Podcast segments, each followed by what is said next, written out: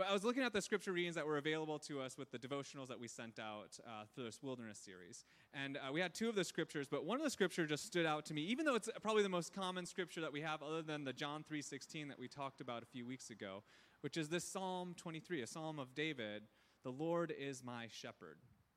And I've done this a lot in a lot of different places, but usually it's because it's chosen at loved ones' funerals that they choose for their loved one. And so it's a familiar verse for us because it connotates this sort of sense of everything's going to be okay. And if you know me, you know that that sort of response when crisis is going on drives me a little bit bonkers sometimes. You know, the trite response is that God's going to handle it. God's got this under control. The Lord is your shepherd. You shall not want. You know, I started to think a little bit about this children's book that I have. Because, you know, I have three little ones at home, and it's "The Lord is my shepherd." And so I'm just going to read this with a little bit of the pictures that you have here for you this morning, because I was thinking specifically about this as I was preparing for the sermon this week. But here's the opening page, right? "The Lord is my shepherd." You get that corner? "The Lord is my shepherd. He gives me everything I need. He lets me rest in green pastures. He leads me to quiet pools of water. He gives me strength when I am afraid or when I am tired." And this is specifically my favorite. "Because of his goodness, he always leads me along the right path." I love the wolves in this. They're really cute. And this is even better. "Even in the darkest valley, I am not afraid. No evil can come me. Your shepherd's rod and staff make me feel safe." I could keep going, but you all get the picture. But one of the things that's really interesting about this to me is that the way that people often bring up the Lord is my shepherd, the way that people often respond to crisis in the world with trite responses like "God's got this under control," it kind of connotates this book, right? That we're these cute little sheep, and the problems of the world are these cute little wolves that, you know, God's got under control. But I don't know about you, but that just doesn't seem to fit the context that we're in right now. You know, everything seems very, very chaotic, and the darkness that has befallen us are not these cute wolves that we know that God's going to protect us, and we're going to frolic along merrily to make sure everything is okay, and that we're going to go to this destination of green pastures where God will sort of kind of caress us and say, "Well done, my good and faithful servant." Right now, we find ourselves in what the Hebrew says is the darkest of valleys. We find ourselves in this place where the wolves are not these cute, friendly cartoons that will actually do us no harm, but they're threats like isolation and furlough and real mortgage payments that we have without the income coming in, and actual diseases that are, in fact, impacting lots of people's lives. The wolves are not friendly and cute. And the darkness is not trite that God is just going to lead us through. And the first step in following God on this journey that we find ourselves, which we say has been the wilderness throughout Lent, which we are finding ourselves in more and more day by day, as none of us knows the outcome with all of this, is that we find ourselves in the darkest of valleys. And it's scary, and it's hard. But the hope that I find in this story is not that God's got everything in control, but that God is our shepherd, and a good shepherd is always with the sheep. That a shepherd is walking with them as they're terrified through those dark places and keeping them in line and keeping them protected, even though they're shaking in their hooves. If they have hooves. I think they have hooves. The Lord is your shepherd. The Hebrew word for want that's used within this scripture harkens back to Deuteronomy 2:7, when Moses reminds the people that as they wander through the wilderness, they had everything that they needed. That we might want some things in this life, but God provides for the people on the journey. And if you remember, those people of Israel weren't too happy over and over again about what was provided for them. They weren't too happy about eating the quail and the manna that had came from heaven. And they lamented to Moses and said, "We were better off in Egypt as slaves, because there we at least had bread." The Lord provides for us what we need.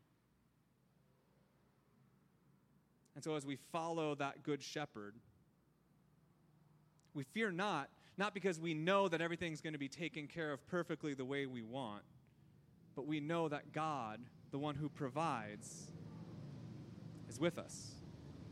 We have a lot of motorcycles this week, I bet, because you can hear them going on. They must be enjoying the fresh air after being locked up. The Lord is our shepherd. The other interesting thing about this passage is that it's not just about where we're going. You know, we like to think it's used at funerals, it's to talk about heaven, it's to talk about the grass is greener on the other side, those pastures that are just exactly what we want, and that will dwell in the house of the Lord forever. Again, I found myself looking back at the Hebrew this week and really prayerfully thinking about how this scripture speaks to us specifically. And it's interesting that the word dwell here, at least translated by the King James Version and then picked up by the NRSV, which is what we use, is actually not dwell. It's actually the word shuv in Hebrew, which means to return or to turn back. One of my favorite scripture stories that uses this word is the story in which Ruth says that she will not shuv, turn back and leave Naomi. But she stays by her side and makes that choice to be with her and to follow her through what was potentially going to be a hard road ahead. See, because that's the thing about dwelling in God's house. We don't always know what that's going to look like. We don't always know what exactly God is going to provide for us in the future. We trust and we follow. And then we find ourselves over and over again, lamenting like the Israelites and saying, "Where is my bread?" And so we return. Just like this image, a realistic image of these cute little sheep, that they don't frolic after the shepherd, but it is an active shepherding process where, we get so focused on what's here in front of us that we start to stray off to the grass that we think is greener. And the Lord, with the shepherd's rod, pulls us back in. Stephanie, our office administrator, communications director, and I often joke about how we follow squirrels sometimes. And that comes from the movie Up, where, it had this cute little golden retriever, and he's going along his way, and then all of a sudden he goes, "Squirrel!" and then runs off in the other direction. We're like that over and over again. And I'm sure you have found yourself there so many times throughout this week of squirrel, and you run in that direction. You might have found yourself, succumbing to that temptation to hoard as much toilet paper as possible. Squirrel. We need more than we need to secure ourselves. We follow those squirrels. We see the wolves that aren't so cute like this is, and we run the other direction. But God is with us. And God wants us to be together through this and through the storm. And friends, I wish I could tell you that I know exactly what the green pastures are going to look like. And I wish I could tell you that the wolves and the darkness are not scary and not that dark after all. But we find ourselves in unprecedented times.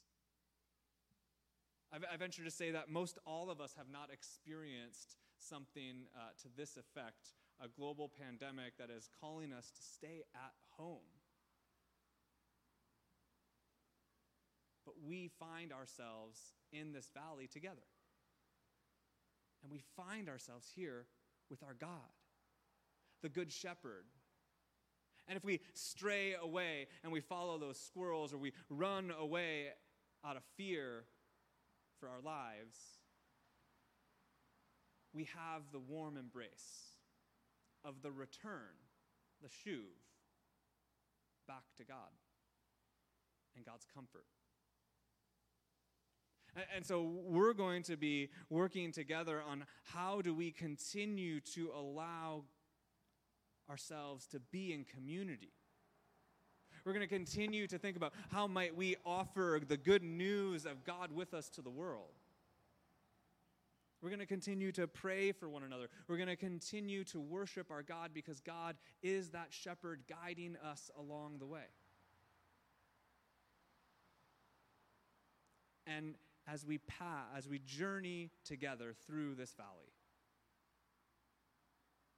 the pastures are going to be exactly what we need.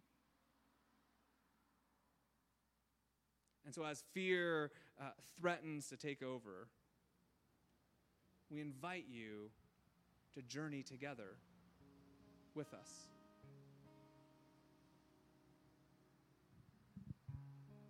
I invite you this morning to pray with me while you're at home.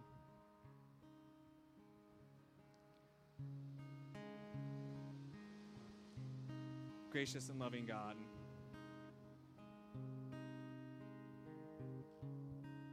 we know that you are always with us.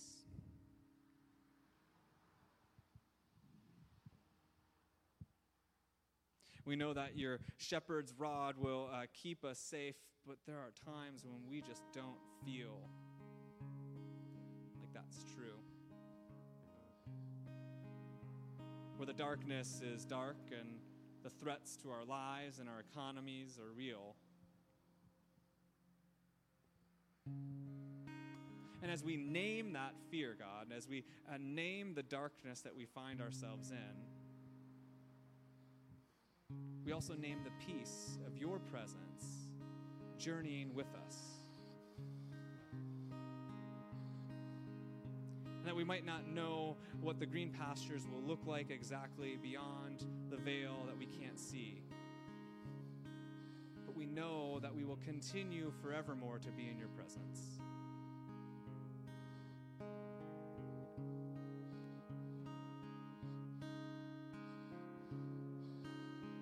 Guide us during these times. Help us connect during these times. Help us offer your love to the world during these valley experiences.